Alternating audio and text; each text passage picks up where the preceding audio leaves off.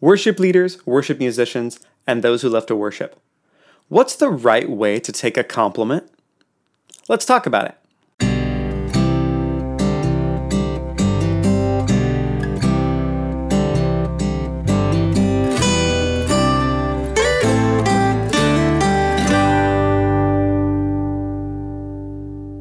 Welcome to Blueprint Sounds. My name is Nathan Smith. Thanks for joining me. Today we're going to talk about how to take a compliment, which can sometimes be an awkward thing, especially when you've just finished a you know leading worship somewhere and and somebody comes runs up to you and says, "Oh, thank you so much. You did so great. You were such a great singer." What do you do in that moment? But before we do that, I want to give you something. If you go to my website, blueprintsounds.com, you can get access to my free chart, 25 chart topping arrangement tricks. If you have a song that you've been working on with your worship team that's okay, but you'd like to make it more interesting, download this PDF. It gives you 25 great ideas for ways to make your song more interesting. It gives you a couple sentences about why the trick works, and then it gives you a song from the radio so that you can hear the trick in action. Again, go to my website, or you can click on the link nearby www.blueprintsounds.com forward slash 25 tricks. All right, with that said, let's get to today's topic. So, if you're like me and have led worship for any amount of time, you've received your fair share of compliments. I hope. But sometimes it can be weird to know what to do in that moment when somebody comes up and, and you know they they want to express their gratitude to you or they, they want to tell you that you did a good job. What do you do with that? Well, let me give you an illustration that I think sums it up pretty well. Let's say that I know a couple that's engaged, John and Mary. And John and Mary are very much in love, and John brings me a bouquet of flowers that he wants me to give to Mary. John says, Can you give these flowers to Mary for me? Well, there's three different ways that I could do it, and two of them are wrong. Number one, John says, Hey, Nathan, can you give these flowers to Mary? And I say, Oh, daisies. I love daisies. You know, and, and I felt like I've been needing some affirmation lately, and I just haven't got it. Do you have any more of these? Well, we all know what the problem is. Those aren't my flowers. They're not mine to keep. They're for Mary. They're not for me. But here's another scenario. John comes to me and says, Oh, Nathan, uh, can you give this bouquet of flowers to Mary for me? And I say, No, I, I couldn't possibly receive those. No, I, I don't deserve flowers. There's nothing I've done today that, that warrants flowers. I simply, I can't take them from you. Well, that's also a problem because it's the same problem. Those flowers are for Mary, they're not for me. But what's the best way to do it? To say, Yes, thank you. I will give those to Mary for you. And then I hand Mary the flowers and I tell them who they're from. They're from John. That's the only right way to do it. Well, I've heard a wonderful worship leader and a wonderful elder statesman named Don Potter explain it this way. He said, Compliments are like flowers. If you keep them for yourself, they'll die. But if you offer them to the Lord, He plants them in His garden and you get to enjoy them forever. What a wonderful thing to say. And it really makes sense when you think about what compliments are and how we're supposed to receive them. Let's go back to that idea of compliments being like flowers. I've seen worship leaders come off stage and it's it's clear that they're looking for compliments. So they they make a beeline for their people. They make a beeline for their yes men and, and they say, okay, how was it? How was it up there? And it's more than just wanting to know, okay, was the sound good? Was I pitchy? You know, that kind of thing.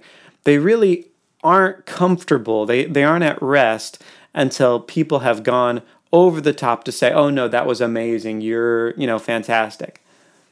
That's a problem because those compliments are never going to be enough. You're always going to want more. And you're always going to be slightly disappointed if people aren't effusive enough in their compliments of you.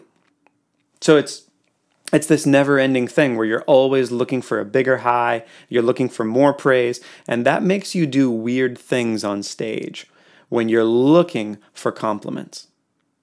Plus, there's the added problem that when we're leading worship, those compliments belong to the Lord eventually.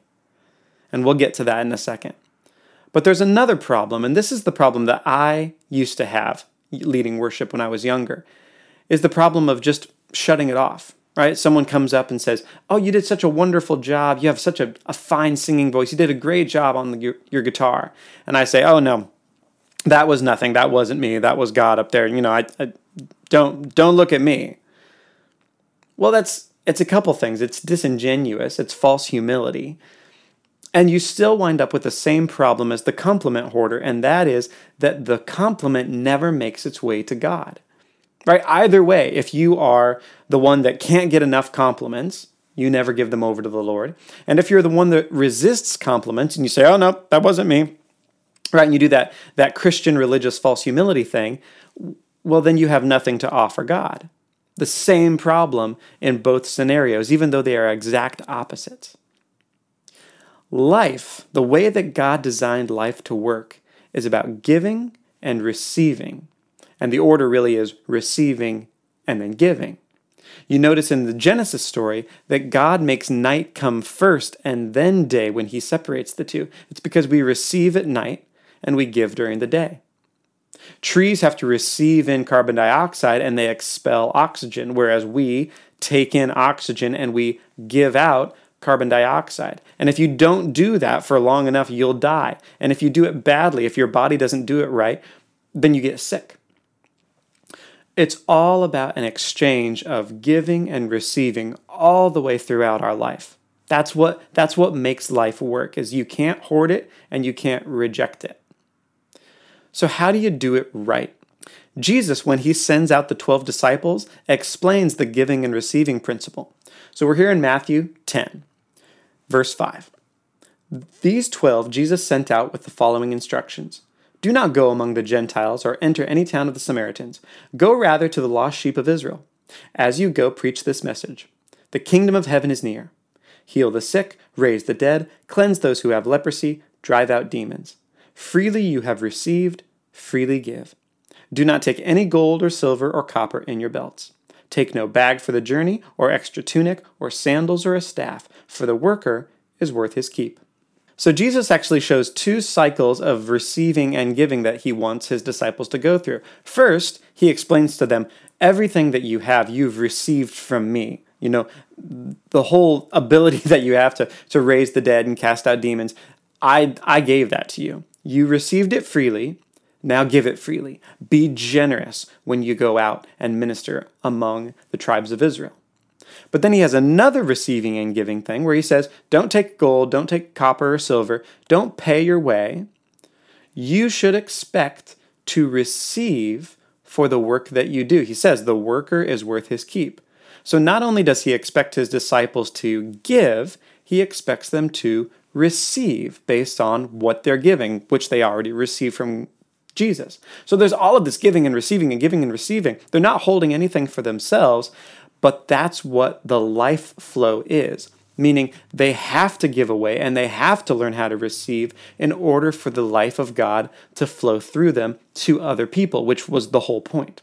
So, how does that work in our own lives? You get off stage, you've just given, right? You've just led people in worship, and somebody wants to come up and thank you for what you did. They say, Oh, you have such a wonderful singing voice, or you really rocked it. Oh, thank you so much. We were so blessed by that. What do you do? It's simple. You say, Thank you. I'm glad I could do that for you. Or, Thank you. I'm glad you enjoyed it. And then later, when it's just you and the Lord, you say, Lord, thank you for letting me do that for you today. And you offer that compliment to Him. That completes the cycle. You've received a compliment from someone, then you give it in the form of gratitude to the Lord. And that activates the life of God. That allows His life to continue to flow in you. If you stop it by just hoarding it for yourself, or if you stop it by refusing to receive it in the first place, either way, it stops the life of God. If you want to keep the life of God flowing and keep things healthy, then you must receive compliments but you also have to learn how to give them to God in the proper manner. Hey, I hope that video helps you. I hope that as you lead worship, you learn to receive properly and give properly, just like God intended everything to work. And if you need help with your arrangements, make sure to click on the link nearby, blueprintsounds.com forward slash 25 tricks. All right, until next week, God bless and goodbye.